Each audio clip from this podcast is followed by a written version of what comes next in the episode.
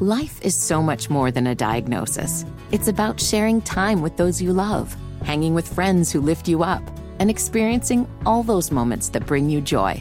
All hits, no skips.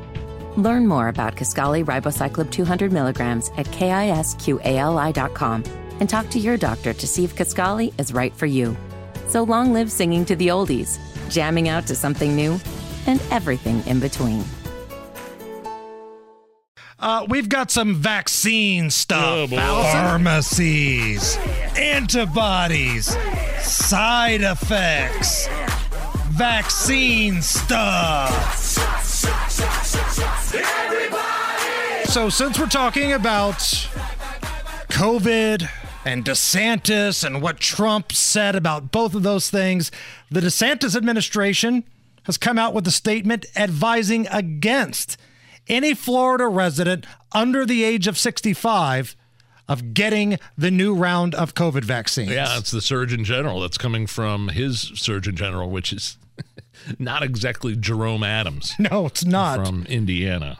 Uh, the CDC's director, Dr. Mandy Cohen, fired back, calling Florida's move dangerous in a statement shared by the White House. I think what's dangerous is the CDC pushing these vaccines, these boosters on kids. They want like as young as six months to get them. I'm looking at the CDC's own data right now. Uh, this, according to Alex Berenson, who's been a longtime controversial critic of COVID 19 and been on this show many times. Uh, this is again from the CDC's own recent data.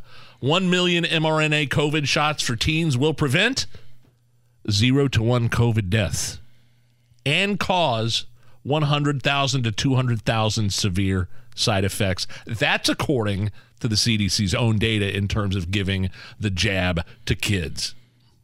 You're an anti-vaxxer. No, I'm not. I'm just You saying- hate science. I'm looking at the CDC data right here. You want grandma to die. Most European countries have stopped recommending the vaccine for people under 18 and even some older than that. So you're saying that maybe six month olds should not be getting the jab. I wouldn't give it to mine. Got it.